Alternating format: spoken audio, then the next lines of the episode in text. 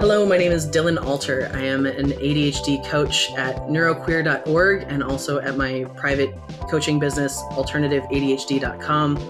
I am non binary, neurodivergent. I have um, Jewish and Choctaw background, and I was only diagnosed in my mid 30s. And building community around neurodivergent queer space is the best thing that's ever happened to me. The research says that we do this better in community for many of us, for the first time, we can be in a room where we're not the weird one, where we're not too much, where we're not distracted, you know, more than other people. There's magic that happens in that space. There's a lot of relief, there's a lot of grief, there's a lot of joy.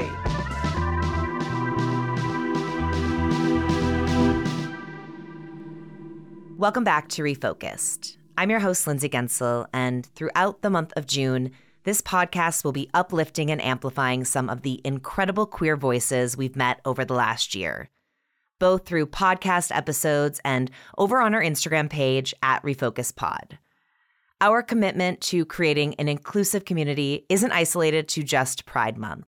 It is something we take into account every time we start to research a topic and book a guest. And now more than ever, it feels so important to make that commitment known. Neuroqueer is a relatively new term. And as you might have guessed, it refers to a person who is both neurodivergent and queer, like Refocus Together 2022 guest Dylan Alter. And as you'll hear from my chat with Dylan, these two identities, they aren't separate. There's a very strong connection between the two experiences. ADHD was not on Dylan Alter's radar. They had been dealing with depression for about a decade, in treatment and therapy for it, working the programs and support systems, and even taking medication. It helped a bit, but life was constantly in triage, from one emergency to the next. Once they were correctly diagnosed, Dylan found a therapist who specialized in ADHD and started a Facebook group for friends and friends of friends with ADHD. This community kept growing and eventually turned into neuroqueer.org, a community for adults who are LGBTQ plus and neurodiverse.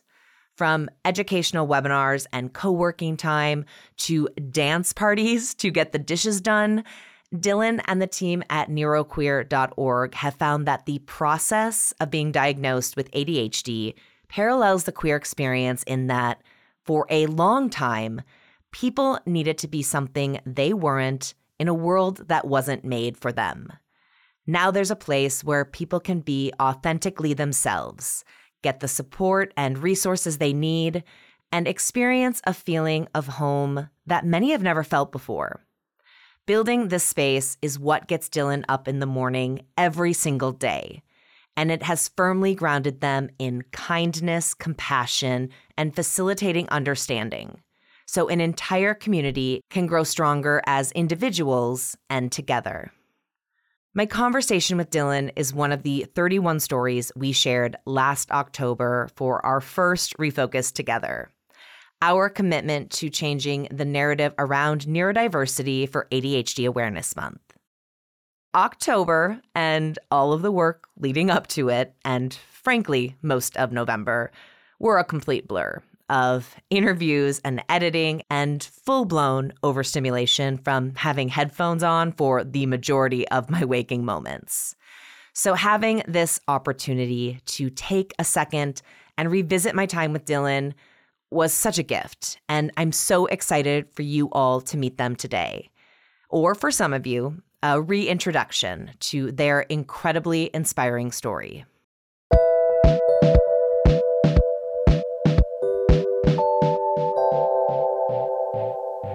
Thank you so much for joining me on Refocused Together and being a part of this very special ADHD Awareness Month project 31 stories in 31 days. And I am so excited to hear a little bit more about yours.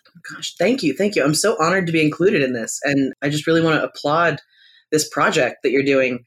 I think it's I think it's so important to get, you know, those those stories from all the areas of the ADHD community. We haven't always had that. And we've had this, you know, sort of revolution of ADHD awareness with the pandemic but so many of us are still very isolated in that experience unless we're you know on instagram or tiktok. And i think sharing those stories of what it's like does so much to normalize you know what we experience personally you know in our in our own minds and, and those you know emotional roller coasters. So so i just want to say thank you for doing this project Oh, thank you. I'm I'm sure you can relate to the fact that when the idea popped into my head, it was just like, yes, this is it. 31 stories in 31 days. It's a little crazy. It's very ADHD. But the whole point of it is to raise awareness. And what we know now is how different ADHD is for every single person. And I think this is a great way to, like, you know, like you said, connect people who are missing that connection to somebody who lives life like them. Absolutely. Absolutely. And and yes, 31 interviews in 31 days is absolutely one of those ADHD, sure, I'll move the mountain. Um, and you know, if you if you find that you need cheerleading, let me know. Pom poms. I love it. Thank you.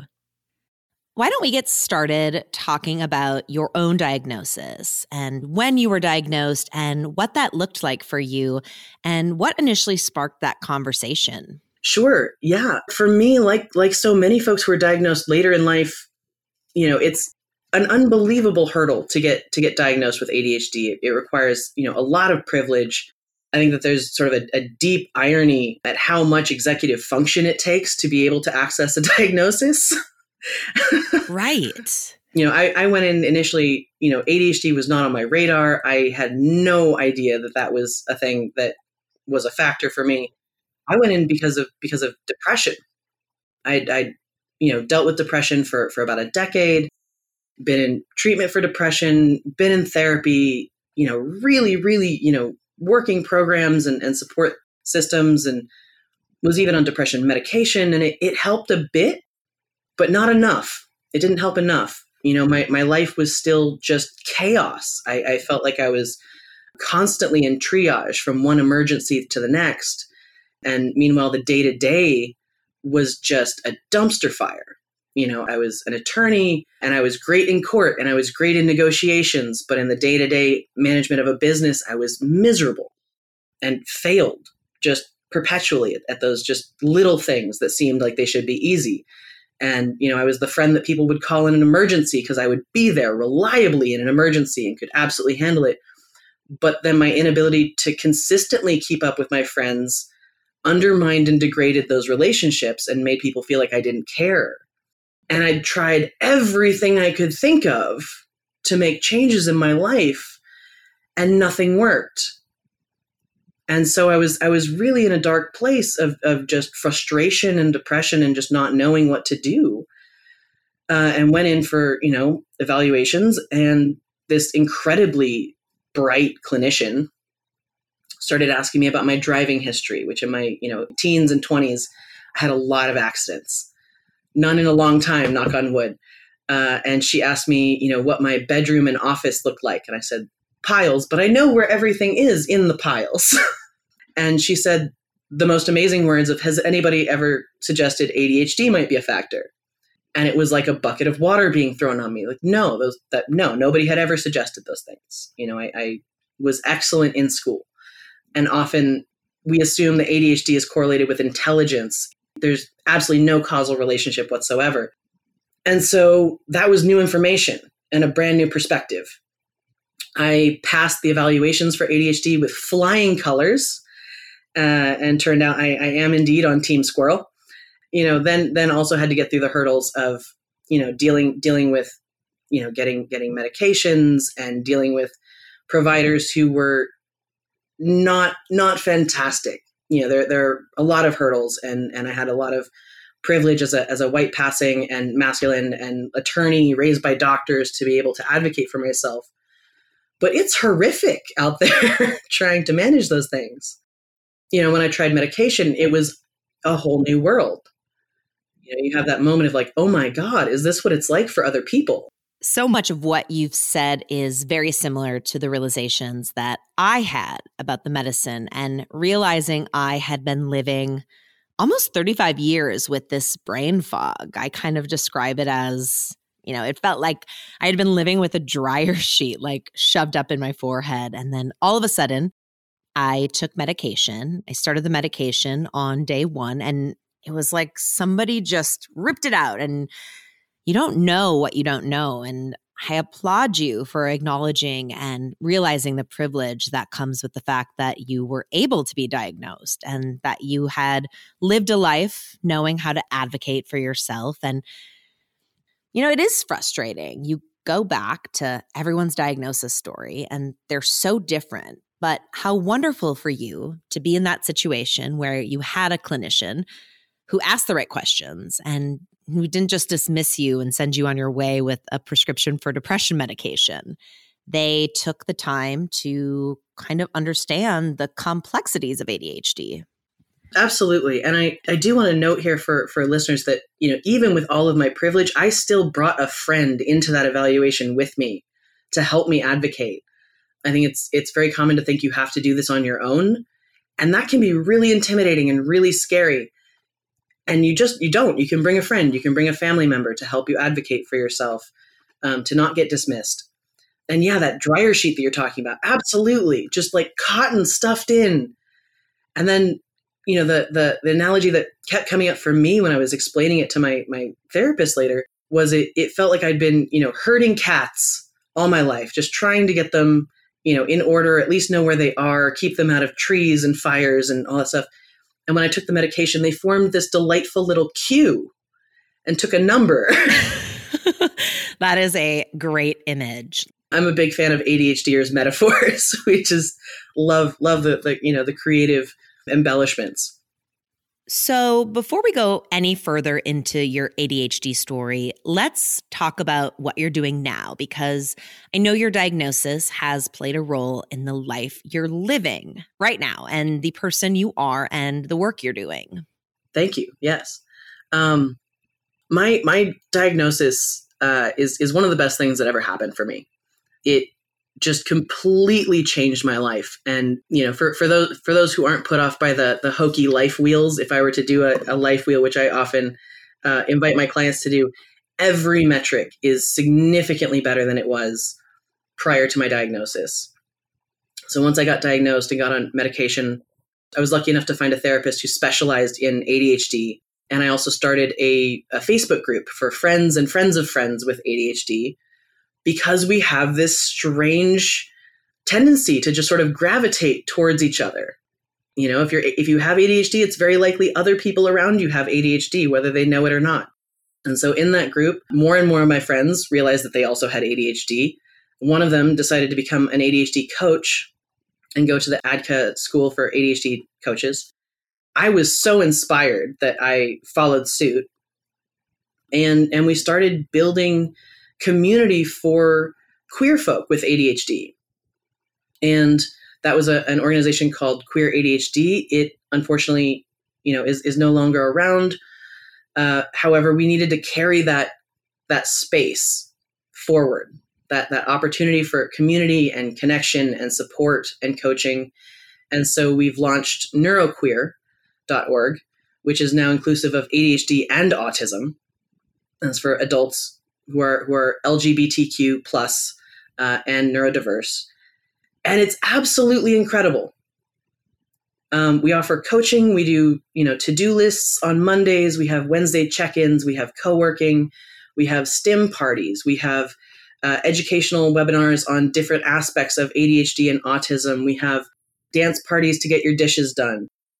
And in addition to the opportunity to get education about our neurodiversity, we've, we've found that there's this this process of being diagnosed where you have to integrate this part of your identity and it parallels the queer experience very similarly where for all this time you know we we tried to be something that we weren't and we thought that that was the better way and at a point you have to stop and go okay, the world is like this. It's not made for me. I have to choose me.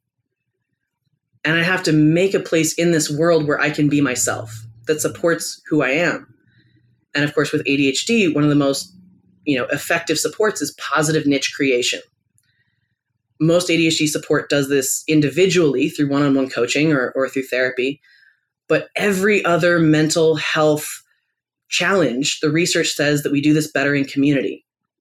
And so neuroqueer.org is a place where for many of us for the first time we can be in a room where we're not the weird one, where we're not too much, where we're not distracted, you know, more than other people.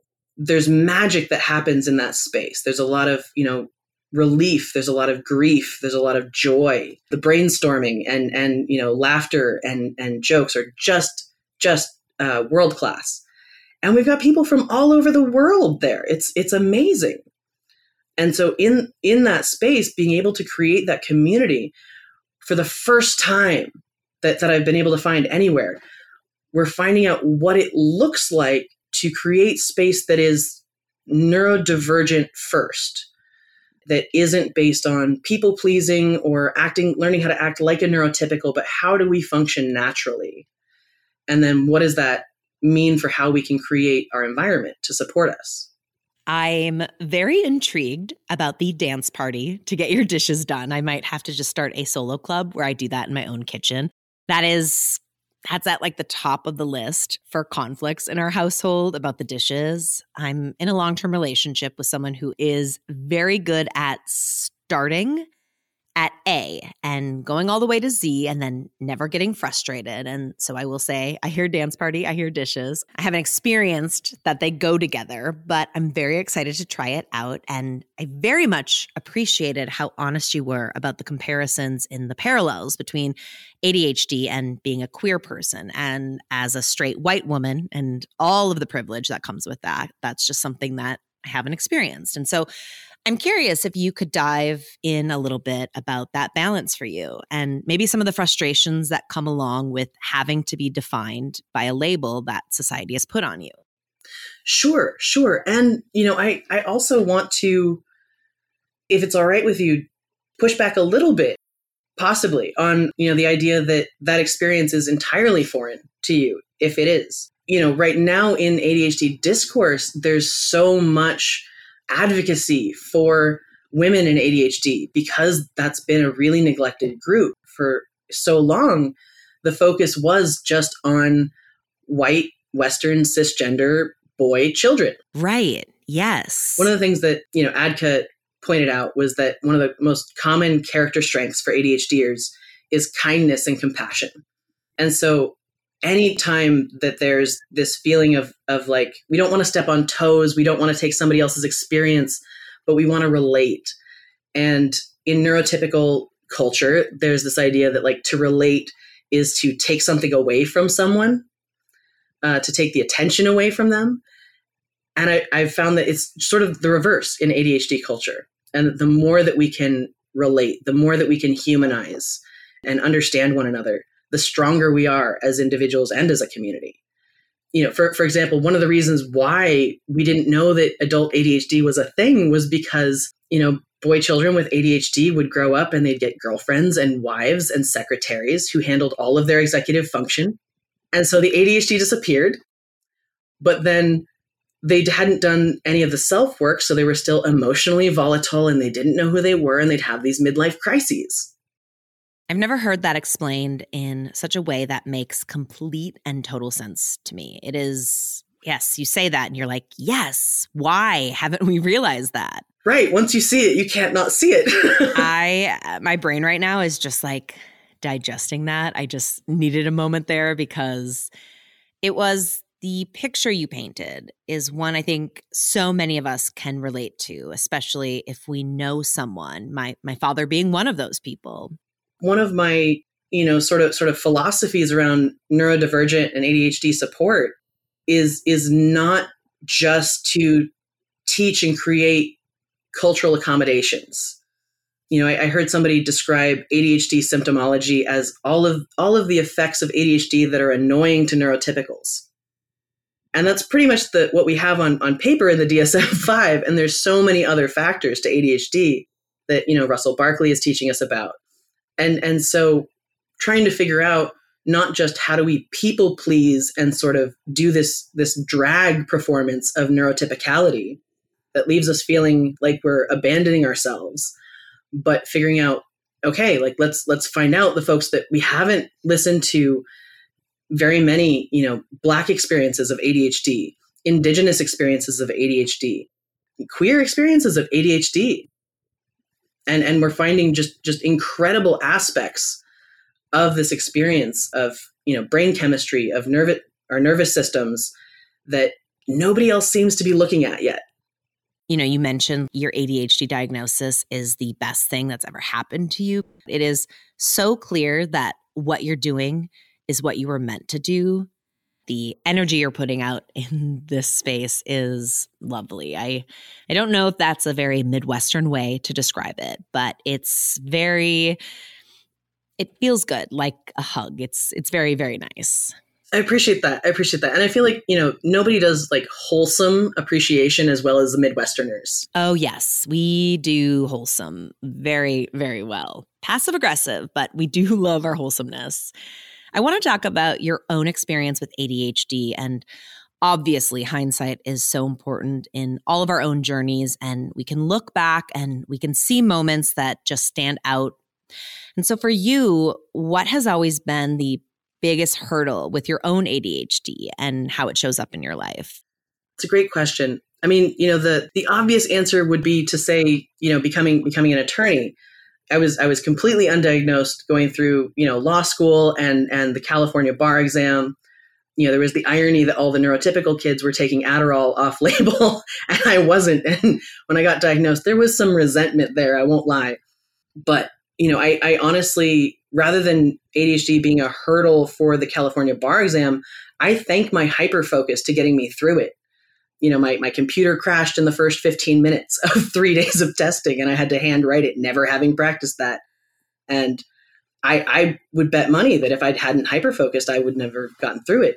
But to give the deeper, more honest, slightly more vulnerable answer, the biggest hurdle for me has been honestly dealing with the the grief and the and the self acceptance you know and there's the the grief of what would it have been like or those sort of things but the most meaningful thing that has improved my life has been forgiving myself for how I treated myself before I knew that I had ADHD. All of that negative self talk, all of that, you know, why can't you just do this? Or you should work harder, or putting myself down, or you know sort of emotionally like whipping myself with a stick to try to get myself to do things. Like i i was frustrated and i was trying everything and it just didn't compute. And i thought everybody had to work that hard because like you said at the beginning of the interview you don't know what you don't know which is again one of the great things about creating these community spaces where you can talk to other ADHDers and be like, "Oh, that's that's not just in my head, that's a thing." Just the second you said the grief and the self acceptance. That is something I am struggling with so hard. And I like to put on a brave face and pretend that I'm moving forward. And I am, but it's still kind of like the big old bag I'm dragging around. You know, it's getting lighter, it's getting easier to carry. But I'm wondering how you've worked on that because I think it's so easy to be like, yeah, I am accepting who I am and moving forward with that knowledge and giving myself grace and forgiving myself for how I treated myself. But like that's heavy. And the fact that you're there is, I mean, it's amazing.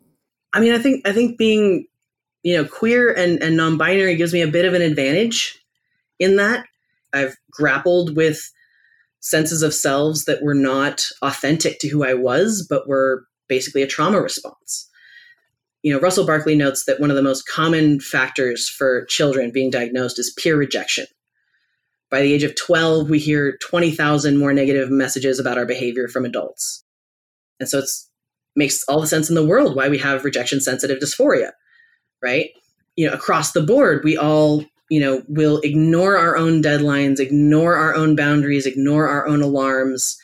But if a friend is coming over, we'll clean the whole house and that spoke to me of a of a fracture in, in, in the bedrock of our trust with ourselves you know, we'll hit snooze because we don't believe that alarm really means something.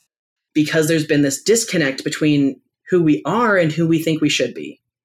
And you know that is that is very much a trans experience but that's also i think a cisgender experience that gets overlooked cisgender people also experience gender role stress you know every man who thinks you know he's not man enough every woman who thinks she's not worthy you know men who who you know feel like they have to go to the gym all the all the time or have to have you know genitalia of a certain size and women who are worried about body hair of this and it's a gender role stress. It's expecting ourselves to be somebody that we're not because who we actually are doesn't feel good enough.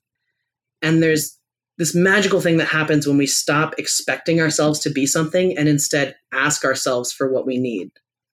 So instead of telling myself, Dylan, you have to get up at this time, you have to do this thing, you have to do these assignments and these projects, I started building relationship with myself the way I would with somebody else because with ADHD, we're very good at that. We're very good at offering compassion.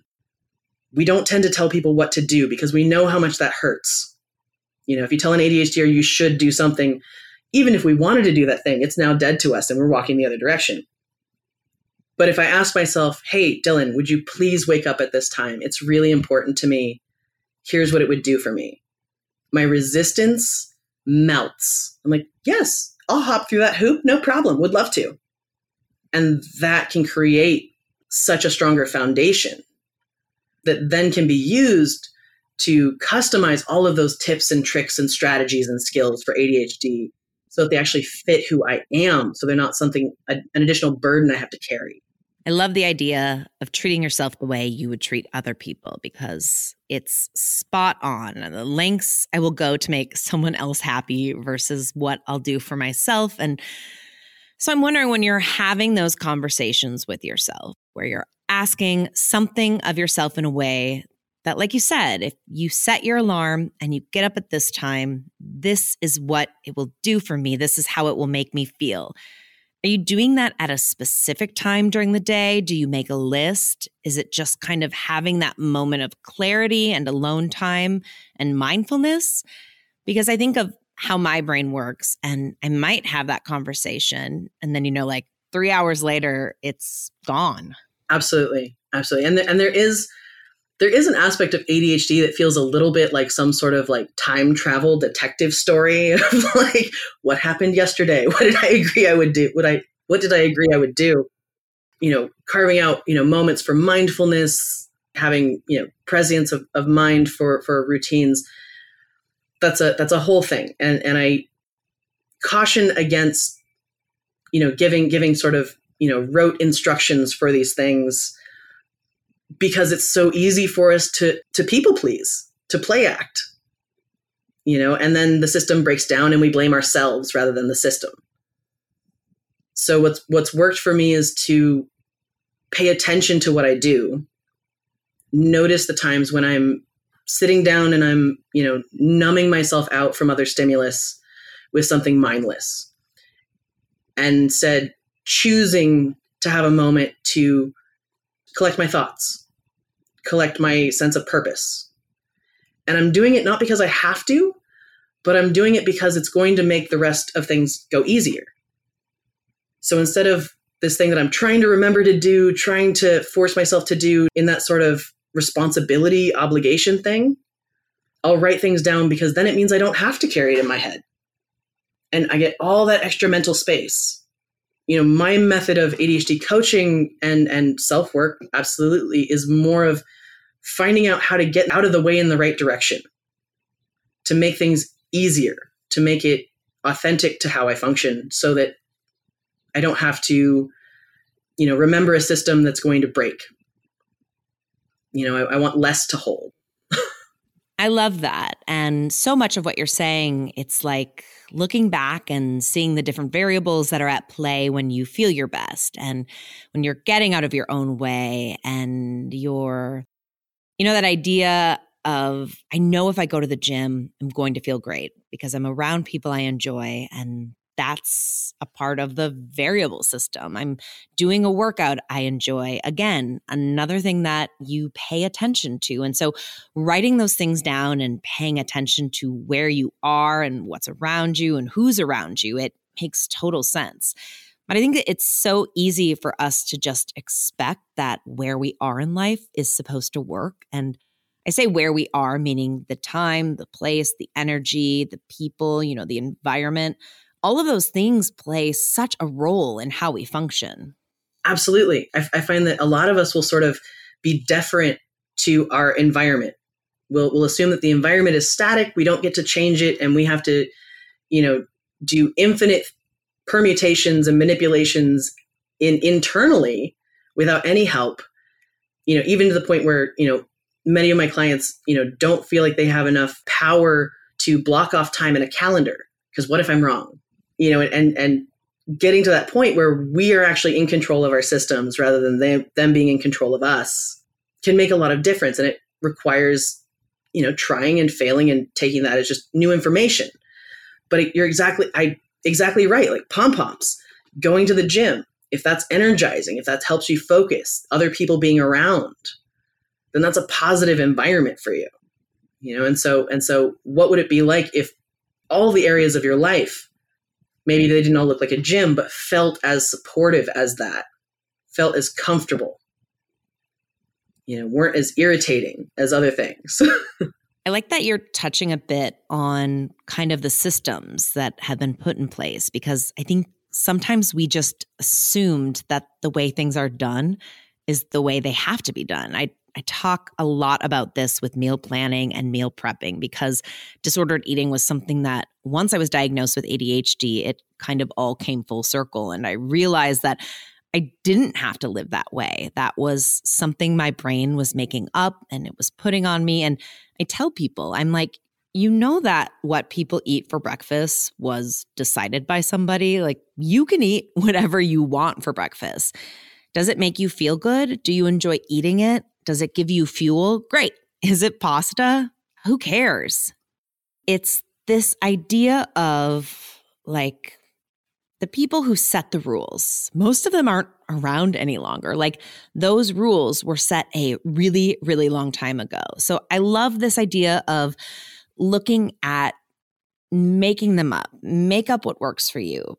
Because wouldn't you rather thrive in that environment and then be considered quirky or strange? And I know a lot of us fear that because we've spent our lives trying to get away from that. But now we have the power to just like kick it to the curb Absolutely. And ADHDers are, are famous for our innovation, you know, our experimentation, our creativity. You know, we're not always wrong. You know, building on, on what you said about these things that we think are real, but really, you know, are just the way we've done things. Linear time. So many of us struggle with with time awareness. That's definitely one of my biggest biggest challenges you know and linear time is a cultural construct you know from my indigenous choctaw background i will tell you like tribal time at least in Choctaw, is very different. You know, South American cultures that I've visited and been in, time is very different. And, you know, Einstein had ADHD. I, I can't think of anybody else who would look at linear time and go, I don't know, and then come up. totally. So I want to know when you look at yourself and you look at how ADHD is playing a role in your life right now, how are you thriving? What's bringing you energy right now? Oh, um, I mean, I have so much appreciation and and I'm so proud of and fairly shocked by how much I've been able to improve my life by learning about my ADHD, by becoming trained as a coach, by you know having a therapist who specializes in ADHD. That is one thing, but what gets me up in the morning every day, what gets me engaged, you know, what I'm so passionate about is building this neuroqueer community. This incredible thing happens when people show up where they've they've never felt that relaxation before. And it it's incredible and I can't wait to see all the things that we come up with in that space.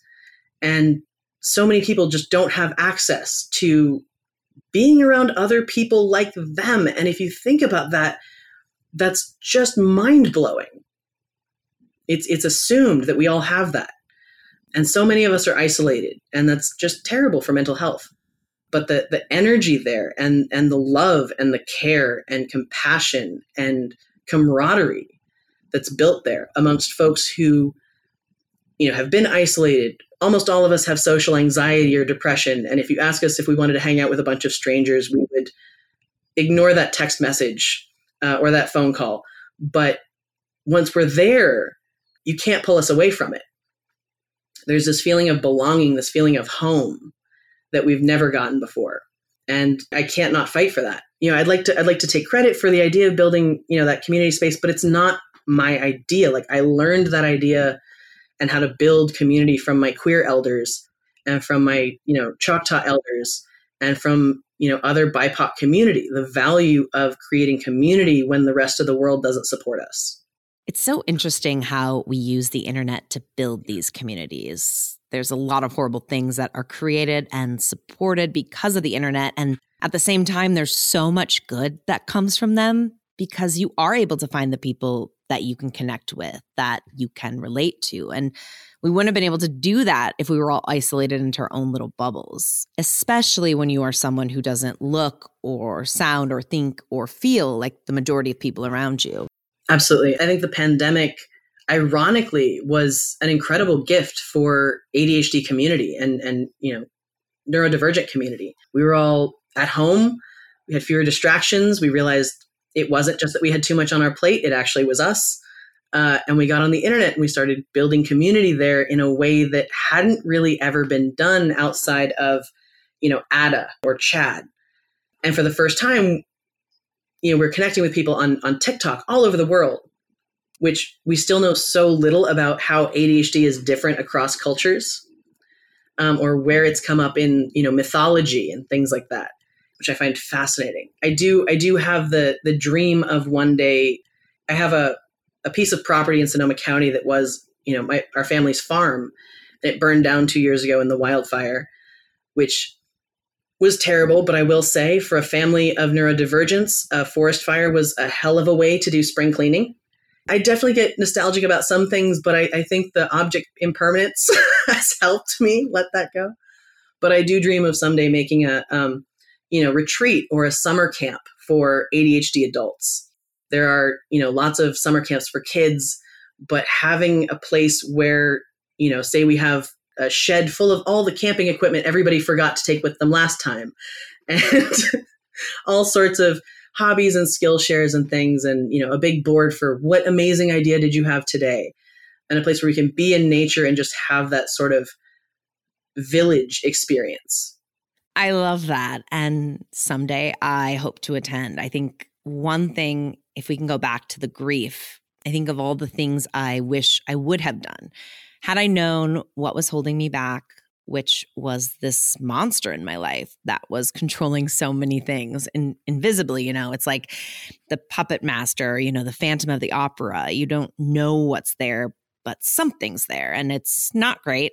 And so I love this idea of a camp where we can all go back and do the things that we wanted to do or that maybe we now know that we wanted to do. And that time we had no idea that was something even within our range.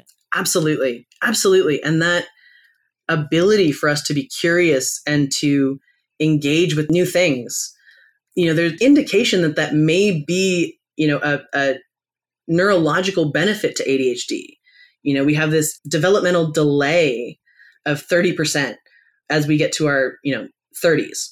But that creates this increased neotency, neotency. It's a word I read but don't say often of, you know, increased neuroplasticity. And of course, now we know that neuroplasticity extends throughout the lifespan. But I think ADHDers are always looking for new ways to do things because maybe because we've been frustrated by things again and again but that novelty, that creativity, that fascination is something that can be distracting, but it can also be such a gift. Because for folks that don't have that, the idea of redesigning your entire life, the way that you approach life, redesigning your identity, and building it piece by piece in an authentic way, I don't think a lot of people would sign up for that. I think you're spot on with that. Yeah, I've struggled with thinking of all the things I could have done and am working on acknowledging that I can still do those things. I still am at a place in life where everything I've wanted to do is still completely and totally within my reach. And in fact, it's probably closer because of what I know now. And so it's like moving forward with my ADHD is like, I'm just going to do all of those things and I'm going to do them in a way that actually is going to work for me. It's like accepting that. That's so exciting. It is exciting and it feels like a gift. It does because I know that with more people being diagnosed later in life, not everyone is in that position. Right. Absolutely. But it's something that you know, we can we can fight for each other to have. You know, like when I think about the hurdles for my diagnosis and I think of all the folks who, you know, don't have my privilege in getting it, it makes me so angry. You know, when I think about you know ADHD communities still being so white and so cisgender and how many people are left out of that not just left out of that but it's not safe for them to be there. I get such a passion to create space that you know can at least be an invitation to start those relationships. I want everybody to get to have that gift you know getting to prioritize play getting to prioritize being interested in things getting to ask ourselves to do things I know this is, you know, your your interview, but I'm very curious. Like what what are you gonna do? Oh goodness. I mean, what list are we talking about? You know, it's there's so many things that I wanted to do. And I mean, even just having these conversations is something I have struggled with getting out of my own way. And I don't know if it's an ADHD thing. I'm sure there's a part of it. I'm sure it's part of, you know, being a woman and, and growing up with a lot of self-esteem issues. And they all probably, you know, go back to that monster. But I've never really felt like I was worthy or good enough. And so to start doing things and putting things out there without the fear of that one person who's yelling the loudest in the back of the room that I'm not supposed to be there. You know, we've, I think we focus so much on that one loud voice in the back and to start accepting that we can do things that we enjoy without fear of someone not liking it. Like, isn't that so interesting when you're like, you can do things and not worry about whether someone likes it or not? Who knew? Right, right. Absolutely. Absolutely. And, you know, do you, do you also find that that one loud voice in the back is so much louder than all the teeny tiny little mouse voices that are like, hey, we did this thing this one time and it worked out. It was great. Absolutely. It's it's the one you focus on. It's the one that sits there. It's the one you go back to. I mean, I can pull up so many moments of shame and embarrassment, just, oh gosh, like complete self annihilation from first grade. And to know that there are people who walk around life that aren't dissecting trauma from first grade, like every single day of their life. You can't be mad. You're just like, gosh, that is good for you. Like, heck yes. Yeah. I, I think I think for me it's it's sort of just like a that must be nice. Like I can't even comprehend. was having that conversation once with a friend. We were talking about neurotypical people. We were actually talking about our significant others and how we were explaining to them once what anxiety felt like. And they had no idea what we were talking about. And what an amazing gift to not know what that feels like, to not be able to identify that pit in your stomach that we all can start feeling and we start growing. And you're like, all I can do is say, good for you. Like, that is amazing. You can't even be mad. You're like, I'm not envious. I'm just really happy for you. Yeah. Yeah. I wonder if that, if that response, that like graceful, like caring, like boundaried response that you have to those folks, I wonder if that could also work, you know, on that that voice in your head that's shaming of like, I hear that you wish that went differently. I'm I'm glad that you're advocating for something different. Working on it. I I also am in therapy with someone who specializes in ADHD. And I think it's so important that we all find what works for us. And sometimes I think people think of therapy as this, you know, very stuffy, very like Frasier Crane sitting on a couch, lots of dark wood and books. And therapy can be whatever you want it to be. That's the thing I would want people to know, you know, like you set the standard of what your sessions are going to be. Absolutely. And I'm so glad you brought that up because, you know, I was in therapy before I was diagnosed with ADHD. and a therapist who would just sort of sit back and like let me talk. And of course, because ADHD, I can talk a blue streak forever. You know, I just sort of felt like I was on display or like a zoo animal, you know, they wouldn't relate. And then when I got an ADHD specialist therapist, you know, she's engaged. She's, you know, challenging me with questions. She's relating, you know, with boundaries to some degree. So I know that she really understands what I mean. And it's night and day. I've made, you know, so much more progress in, you know, my my, you know, couple years with her than I made in, you know, a decade with other therapists. So I think, you know, finding a therapist that actually works for you, that you're not, you know, people pleasing to, or just going along with, like you said earlier, because that's the way it's done, can just make a world of difference. One thing in the time speaking with you that I just find so powerful is how confident you are in yourself. And I'm wondering if you've ever thought or tried to pinpoint where that confidence came from, you know, that confidence to be your authentic self. Well, I mean, I would like to take a lot of credit for it. I, I have to, you know, admit that I am only an extrovert on TV. I am an introvert at home by myself.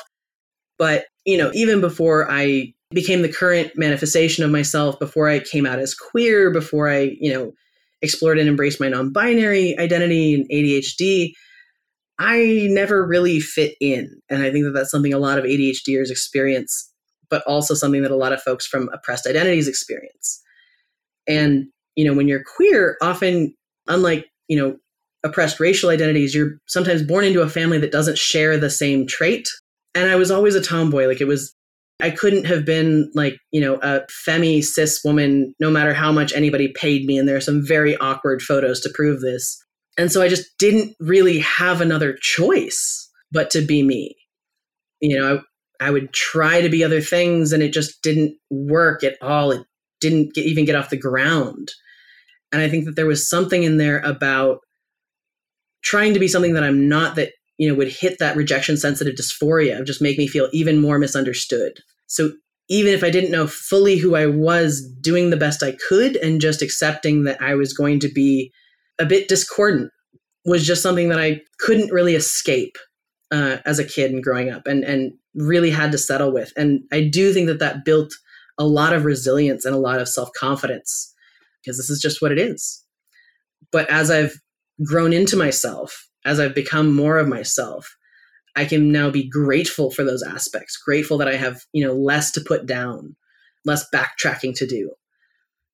It's so much more relaxing just being yourself than trying to be, you know, yourself and however many other identities you're putting on to please other people.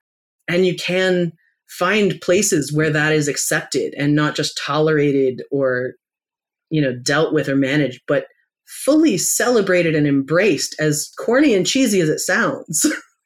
You know just tying that back to ADHD we do so much. We try so hard all of the time. It's a lot. It's so much. It's just efficient.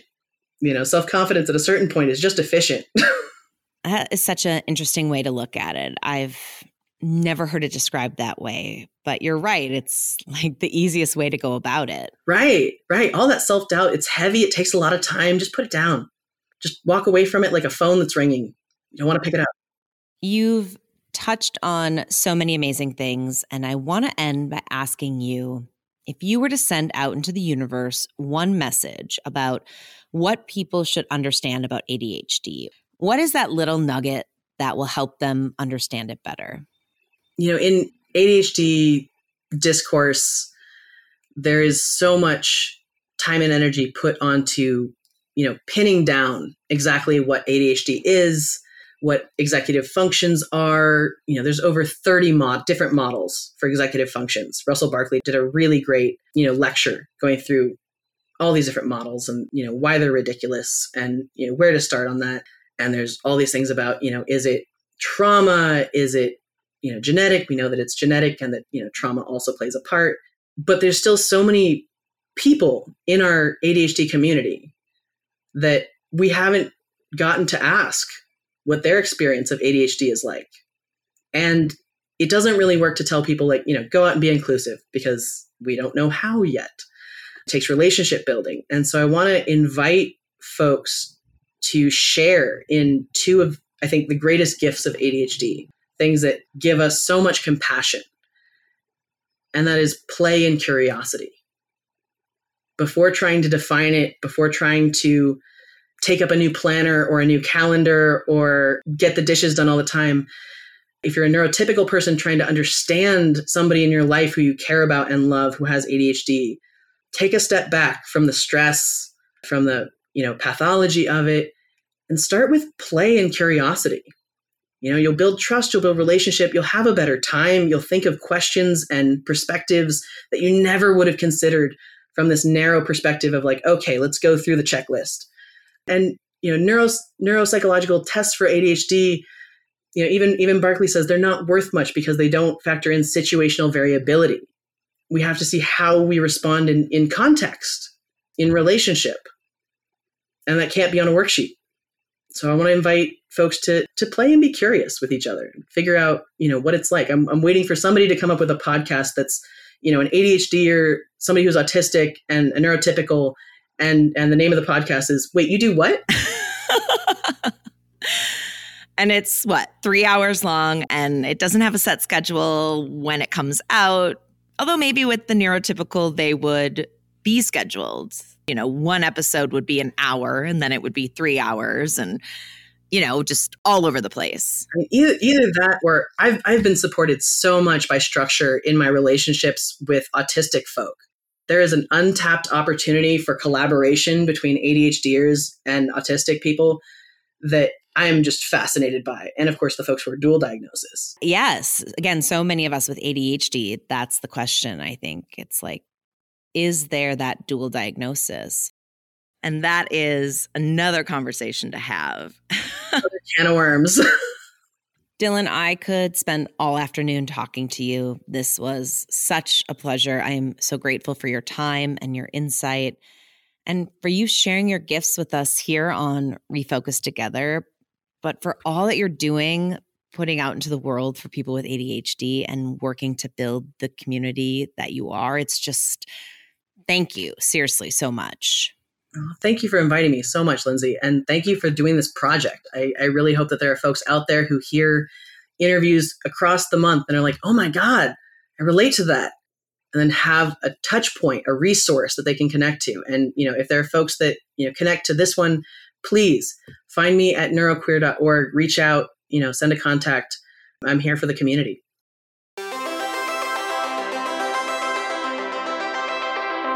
Okay. Am I the only one who listened to that and is totally ready to take on the world? What an episode. What incredible insight from our friend Dylan Alter. Truly, I'm kind of floored right now. Like listening back and hearing Dylan so confidently flip the conversation around to help me, to encourage me to find growth and self acceptance. That's a special person right there. And as a former high school cheerleader, I'm obsessed with the pom poms. Because sometimes we need our people to show up for us and support us in a big way, and pom poms just scream extra. I also love Dylan's inspiration for the work they're doing in their own life. This idea that every choice and goal and step forward is meant to help them hold less. We all hold so much, and sometimes I think we forget that we don't have to be doing that. It's hard. It's definitely a hard lesson to learn and then actually put into practice in your own life. But Dylan laid it out in a way that makes it seem so accessible, so easy and carefree. I also really loved reconnecting with the idea they threw out there. You know, if we all thought about the place where we feel the most supported, the most able to be ourselves, a place that encourages growth and mistakes and grace and laughter. What would the world be like if we found ourselves in those spaces every day, all day long? What would we all be able to accomplish if we constantly felt the way we feel when we go to those places that feel special to us? We, without a doubt, need more of that. We need to identify our own spaces and figure out what makes them special. And we need to encourage that growth and development so that we have more of those spaces to show up to. My final takeaway, something Dylan said very quickly but packed a pretty impressive punch, was about self confidence. They said self confidence at a certain point is just being efficient. For every single one of us who's ever been told we're too much, or we're too confident, or we're too bold, or we're too out there, your self confidence, it's really cutting out a lot of the work, a lot of the masking that comes when we try to please other people. And I love the way Dylan framed it because it is being efficient.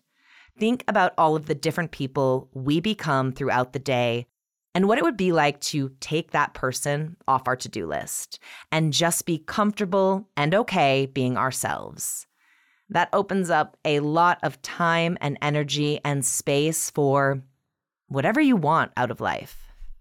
I'm so grateful to Dylan for sharing their story with us. You can learn more about them and the work they do in a couple of ways. First, check out neuroqueer.org. It is full of resources and events aimed specifically at supporting the neuroqueer community. You can also check out Dylan's coaching resources by heading to alternativeadhd.com. And of course, as always, we have those links shared for you in the show notes. If you aren't following on social media yet, we have a lot of really great stuff lined up for Pride Month. And we would love it if you would head on over to our Instagram account at RefocusedPod and give us a follow. Also, a reminder the easiest and cheapest way to support this podcast is to give us the good old rate, review, subscribe wherever you're listening right now, or share the podcast with your social networks. Maybe it's a favorite episode or a story you really connected with from Refocus Together. It might not seem like a lot, but for us, those are pom pom moments, and we do not take them for granted. And we've also made it easier for you to show us some love online. You can head to the show notes to find a direct link to share a review on your favorite streaming platform right now.